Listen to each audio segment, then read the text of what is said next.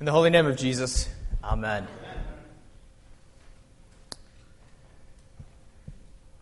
After the shootings at Virginia Tech, I read about some peculiar vandalism that happened on the university campus. There was a garbage truck that was splashed with bright white paint in great big letters asking a very simple question Where is God? This is probably one of the most intimidating questions I think we as Christians can begin to answer. Because I think sometimes we ask it ourselves. I mean, when things like 9 11, the tsunami, Katrina, earthquakes, Rwanda, AIDS, and even the shootings at NIU, when things like that happen, we probably wonder where God is too. And I think it's at this point we have to take a step back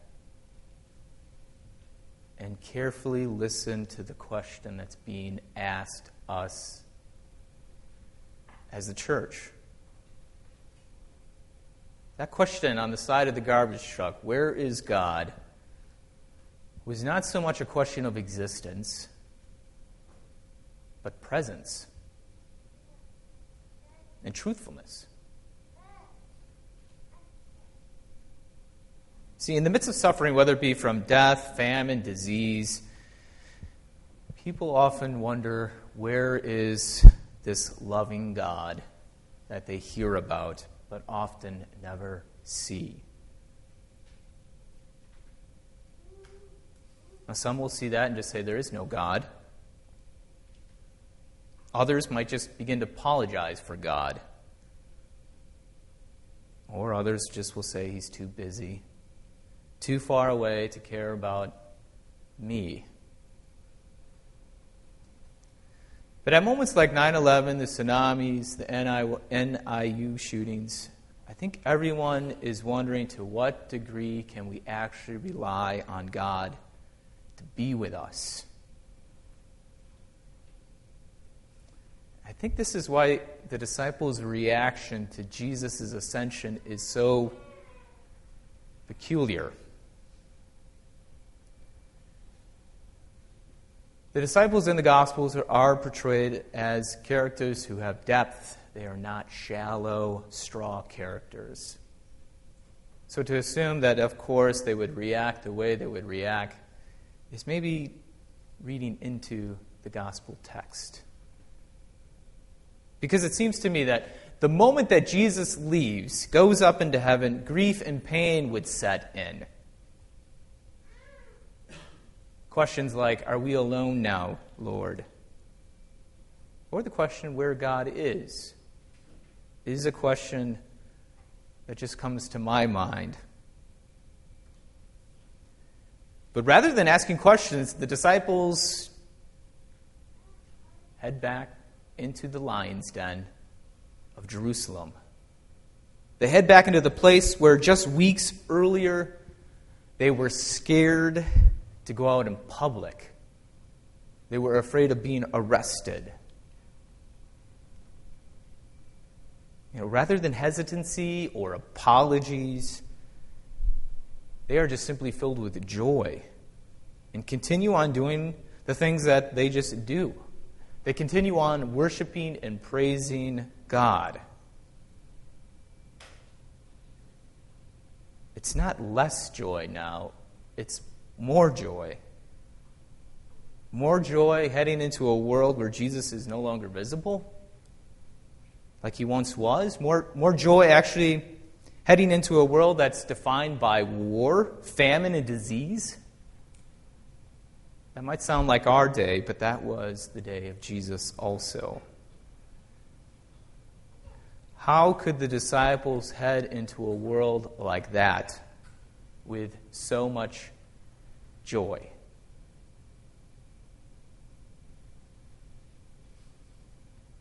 One of the things we know about these 12 apostles was that they did meet a martyr's death. So perhaps in the back of our minds, we're asking ourselves, well, were they really joyful the rest of their lives? They just saw Jesus. This is the time of the peaks. There will be a valley in their life. However, that's not what we know of the disciples' death because they had joy till the end. In fact, that was one of the questions that was given them at their trials and persecutions. Where is your God now? But tonight we find out that the disciples see life differently, completely different. See, rather than Jesus being separate from them, he's in them. Jesus gathered the twelve around him, opened up their minds to his word. That word that Christ should die, rise again, and that this message should be proclaimed to Jerusalem and to the ends of the world. As Jesus opened up their minds, he put into his word, thus their, his word is now enfleshed in them. In fact, it is incarnate in the disciples. The disciples now embody Jesus.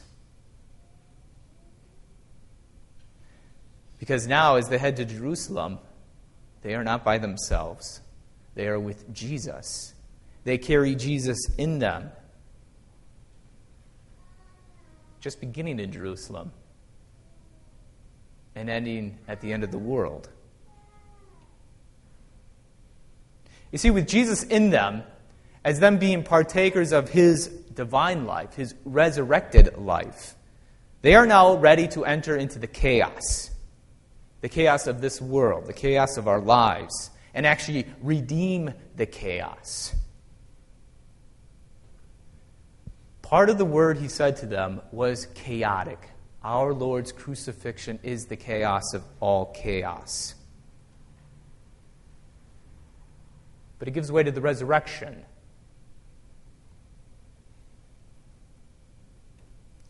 See, if the crucifixion is redeemable, then there's no part of our life that is irredeemable. If we can stand here tonight and confess that God dying on the cross is our redemption and is redeemable in the resurrection, then we can certainly leave here tonight with great joy, confessing that not only our lives, but the lives of those we run into are definitely redeemable.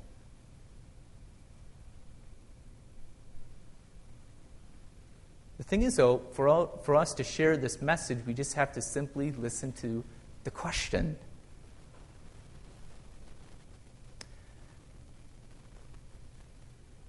When my wife and I lived in Fort Wayne, we had one of our neighbors over for dinner.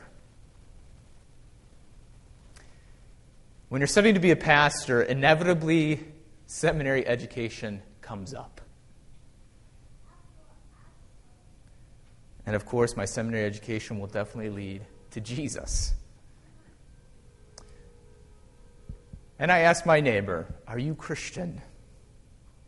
And he did consider himself a Christian, but frankly, he never went to church because he was hurt by the church many years ago. You see, he believed in God. His fundamental question wasn't one of existence, but one of presence. He, like that student who painted the question on the side of the garbage truck, needed nothing more than the presence of Jesus Christ. This is the one thing he desired in his entire life. And the one place that promised it took it away.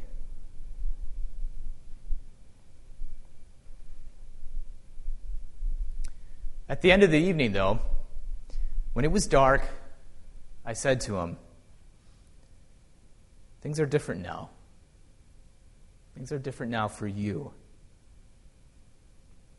because I stand before you as the church. No longer will the church be the one who hurts you or abandons you. From now on, the church is the one who invites you over for dinner. Now, the church is the one who loves and communes with you.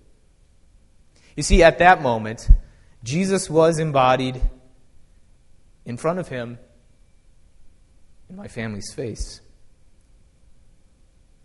Because God's word was definitely enfleshed, it was, it was incarnate.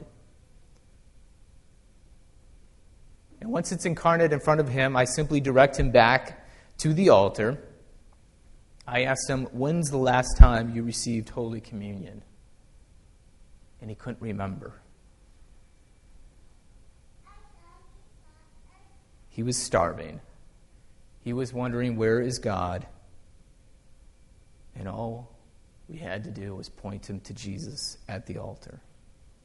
Because it's at the altar where Jesus Christ comes in his body and blood, soul, divinity, comes with his real presence to repair the damage sin actually caused.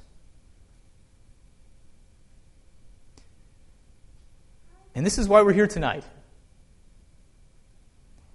It's, it's the same for all of us here. Because as we are approaching our Lord at the altar, we'll be standing before Jesus just like the 12 at Luke 24 and Acts chapter 1. We'll be standing before Jesus. And he is opening our minds to his word, giving us his presence in order for us to head back to Jerusalem, head back into the lion's den, head back into the world that might hate us. But with Jesus in us, with us carrying the real presence of Christ, it only makes sense that we joyfully head out of here into the world. Because where Jesus resides, there is no room for anything but joy. So, like the disciples, with Jesus in them, we too share the joy by sharing the gospel, by witnessing to what Jesus just told us. He had to die, but he rose again, and now he calls us to repentance and new life. And, and at the altar tonight, our Lord will then bless us like he did the 12, and he will dismiss us to head back into the world to carry his presence to others. We'll leave the altar tonight as little Christ to the world. On page 12 of the bulletin, as we pray in the proper preface, we'll actually say this. We'll actually pray that our Lord might make us partakers of his divine life. And as we are partakers of his divine life, we have no fear and only joy as we leave. And if we don't get it in the proper preface, we'll get it in the post communion canticle on page 17. Thank the Lord and sing his praise. Those are joyful words. Tell everyone what he has done. He has given us the words to say Christ has died, he's rose again for you here now. Let all seek the Lord, rejoice. They are seeking the Lord in His church. They have found where God is, and that means rejoicing. And proudly bear His name, as Jesus said to His twelve. You are leaving here tonight to bear the name of Jesus, and where Jesus' name is, there is He also. And we get to tell everybody how He recalls His promises.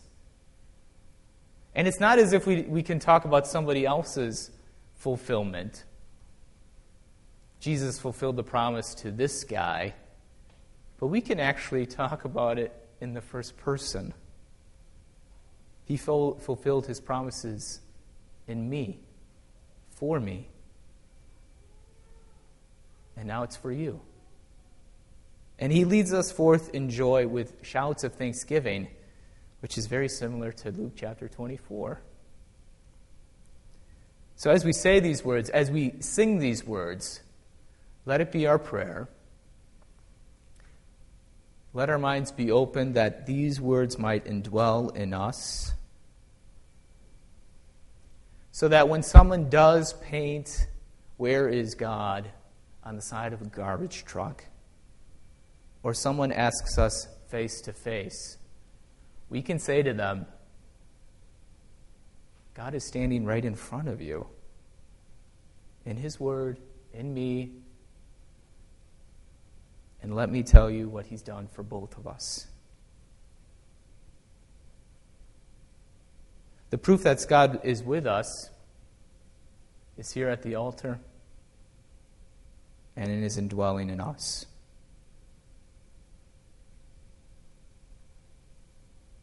So now the question that first appears to be the toughest one to answer, the most intimidating one to answer,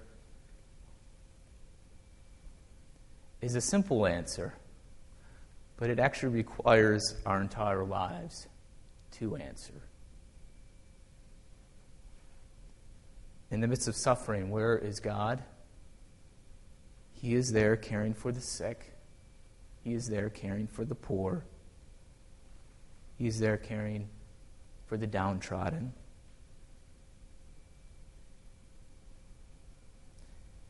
And He's in us so that we might share His word. In the holy name of Jesus, Amen.